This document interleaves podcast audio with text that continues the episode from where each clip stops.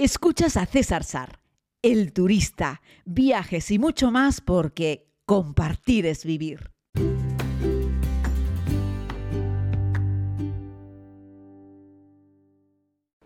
Saludos a todos y a todas, querida comunidad. Les hago este podcast desde la ciudad de Isfahan. Estoy en Persia, una vez más, que no sé, alguno de los amigos o amigas de la comunidad me ponía el otro día en Instagram que voy tanto a Persia que me van a declarar príncipe de Persia, recordando el videojuego Prince of Persia. Bueno, no sé si la edad que tienes, ni si conoces ese videojuego, yo soy de jugar muy poco. Bueno, hace muchos años que no juego nada de ordenador, ni tampoco de consola, ni tengo una Xbox, ni una PlayStation, ni nada de esto. Eh, pero cuando era niño jugué un poquito a Prince of Persia y bueno, era entretenido y me ha hecho gracia el comentario. La verdad es que estuvo muy bien. Eh, regresar una vez más a Persia ha sido una, una gran alegría. Vuelve a ser una gran alegría.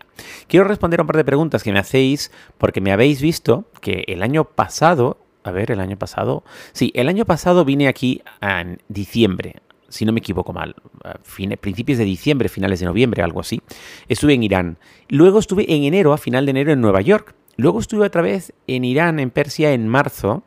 Y luego estuve en mayo en San Francisco, eh, ya en este año. Y ahora vuelvo en septiembre a Persia. Eso quiere decir que he hecho tres veces Persia, tres veces Estados Unidos. Y la pregunta que me hacéis es, ¿cómo consigues que no te pongan trabas ni los estadounidenses ni los iraníes. Sabéis que hay como una incompatibilidad allí. Bueno, no hay ningún truco, eh, hay una omisión, la verdad, o una mentirijilla, por, decirlo de alguna manera. Cuando tramito el visado de Irán y me preguntan los países en los que he estado últimamente, no pongo ningún país. No te preguntan expresamente si has estado en Estados Unidos, solamente te preguntan en qué países has estado. Y yo la verdad es que no pongo nada. Es cierto que a lo mejor si me preguntan por los últimos, entre los últimos estaría pues Turquía, estaría Islandia, estaría Tailandia. Eh, y bueno, tendría que remontarme a junio para hablar de qué países, eh, para incluir Estados Unidos en esa lista, ¿no? Y cuando he tramitado el ESTA, porque no hace falta un visado teniendo un pasaporte español, por cierto, ya les adelanto que mañana voy a hacer un podcast hablando sobre los pasaportes más fuertes del mundo a la hora de viajar y por qué son los pasaportes más fuertes del mundo y quiero hacer un pequeño análisis sobre eso. Decirte que Estados Unidos, a los que tenemos un pasaporte español, nos pide un visado, nos pide un ESTA. Es algo así como una pequeña autorización o un visado encubierto en el que pagas un dinerito. Eso sí, te sirve para todas las veces que quieras en un periodo de dos años, ¿no?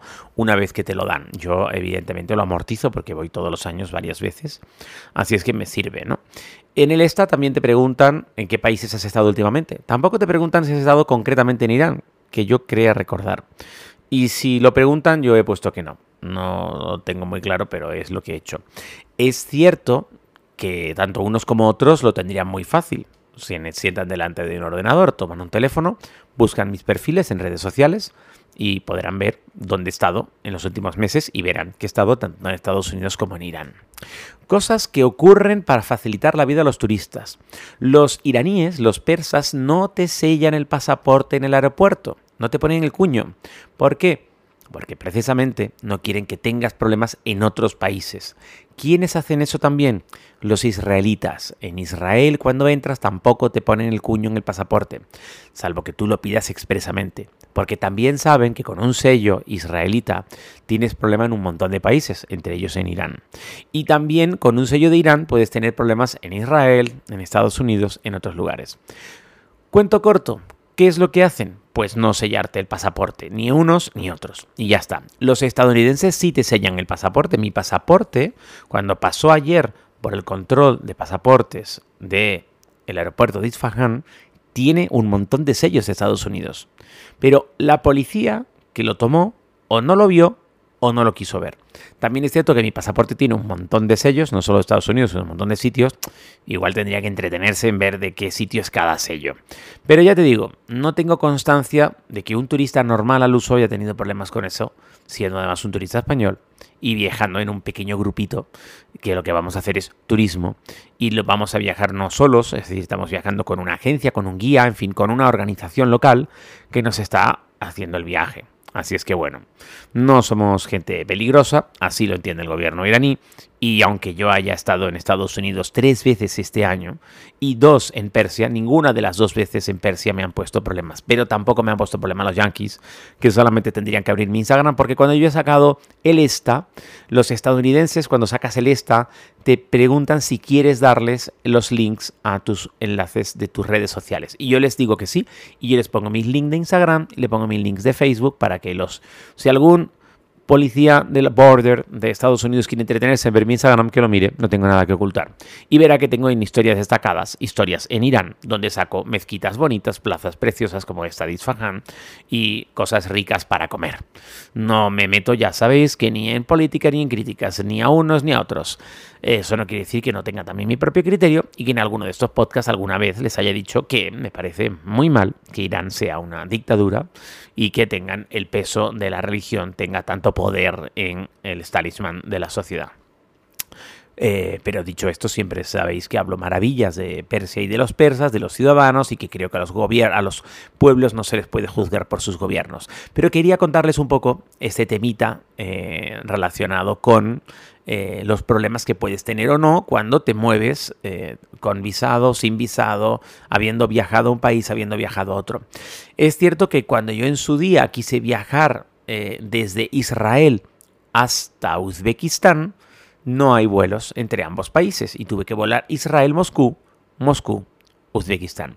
Y es que la relación de Israel con Rusia históricamente es muy buena, porque no sé el porcentaje, pero creo que la segunda o tercera nacionalidad con más ciudadanos de Israel son los rusos, es decir, con más judíos de origen ruso, eh, con más, eh, en fin, sabéis, ¿no? Israel es un país nuevo, un estado nuevo, que se conformó con ciudadanos venidos de otros muchos países y se formó el Estado de Israel, que yo no voy a entrar a polemizar sobre eso. El caso es que una vez que llevas un tiempo viviendo allí te dan el pasaporte israelita, ¿bien? Pero esos son ciudadanos que vienen de terceros países que a su vez tienen o tenían nacionalidades de otros países, salvo los nuevos israelitas que ya han nacido ahí, por supuesto, ¿no? Pero, ¿qué pasa? Pues que había un montón de judíos rusos. Por eso cuando paseas por las calles de Jerusalén o de, o de Tel Aviv, te encuentras que los carteles están puestos en hebreo, inglés, árabe y ruso. Están puestos en cuatro idiomas, porque hay tantísima gente que habla ruso que hasta los carteles los tienen puestos en ruso, en hebreo, pero también en árabe, también en árabe, porque hay un montón de israelitas que hablan árabe y porque hay un montón de, de árabes no israelitas que viven también allí. ¿vale? Eh, y porque ya sabéis que está todo entrelazado entre los territorios ocupados, entre Palestina y entre Israel. Lo más práctico es que todas las personas que caminan por allí entiendan las señales y, sepan llevar a los sitios. Y luego lo he puesto también en inglés, porque es la lengua universal y hay un montón de gente que habla inglés y prácticamente todos entienden inglés, sean el origen que sean, recen al Dios que recen. Así es que en Israel han sido tan prácticos que lo han puesto todo en hebreo, en árabe, en eh, inglés y, ahí es la anécdota que les estoy contando, en ruso. Así es que tuve que volar de Israel a Rusia para ir de Rusia a Uzbekistán. Con esto les quiero contar que eh, depende de dónde tengas el sello, pues puedes tener un problema o no, pero yo nunca he tenido problema con los sellos. Es cierto que en las vueltas al mundo viajo con dos pasaportes de curso legal. El Ministerio del Interior hace una excepción conmigo y yo tengo dos pasaportes. Uno, que es mi pasaporte ordinario, para las cosas del día a día, para visitar cualquier país, y un segundo pasaporte cuando voy a países un poco más conflictivos o cuando tengo que viajar con un pasaporte y mandar un segundo pasaporte a una embajada para tramitar un visado. Si yo estoy viajando constantemente de un país a otro, no puedo deshacerme de mi pasaporte para que el pasaporte entre en el consulado, yo que sé, de China en Madrid. Porque necesito un visado, un pasaporte para seguir viajando por otros países. Y mando mi pasaporte por correo a un lugar, una empresa se encarga de la gestión del visado y me lo devuelve. Por eso viajo con dos pasaportes. Pero ahora no estoy haciendo uso de ese beneficio que bueno, es una amabilidad que tiene el Ministerio de, Interior, de la Policía Nacional conmigo, de poder tener dos pasaportes en eh, vigor en curso legal, pero se hace de forma excepcional y uno de ellos es un pasaporte más temporal, es decir, tiene menos fecha eh, y se activa cuando comienzo las vueltas al mundo. Y luego pues tiene una fecha de caducidad más corta y luego pues lo renuevo o no lo renuevo, eso ya lo decido yo. El caso es que, bueno, lo que les quería contar era un tema práctico con respecto a, ¿se puede ir a Irán si has estado en Estados Unidos? ¿Qué es lo que ocurre? ¿Qué es lo que tienes que decir? ¿Cómo lo puedes decir? ¿Cómo lo puedes hacer? Y este es el consejito práctico que les digo, cómo lo hago yo. Simplemente, en fin, no termino de contarlo todo, pero ya les digo, si quisiesen comprobarlo, lo harían y ahí no sé lo que ocurriría, la verdad, nunca me ha pasado y nunca he tenido un problema con eso, pero les quiero contar y transmitir cómo lo hago. Un abrazo muy grande, mañana volvemos con más, estaré aquí, pero les quiero hacer un podcast hablándoles de la fortaleza de los pasaportes y cómo moverse con ellos por el mundo. Muchas gracias por seguir este podcast.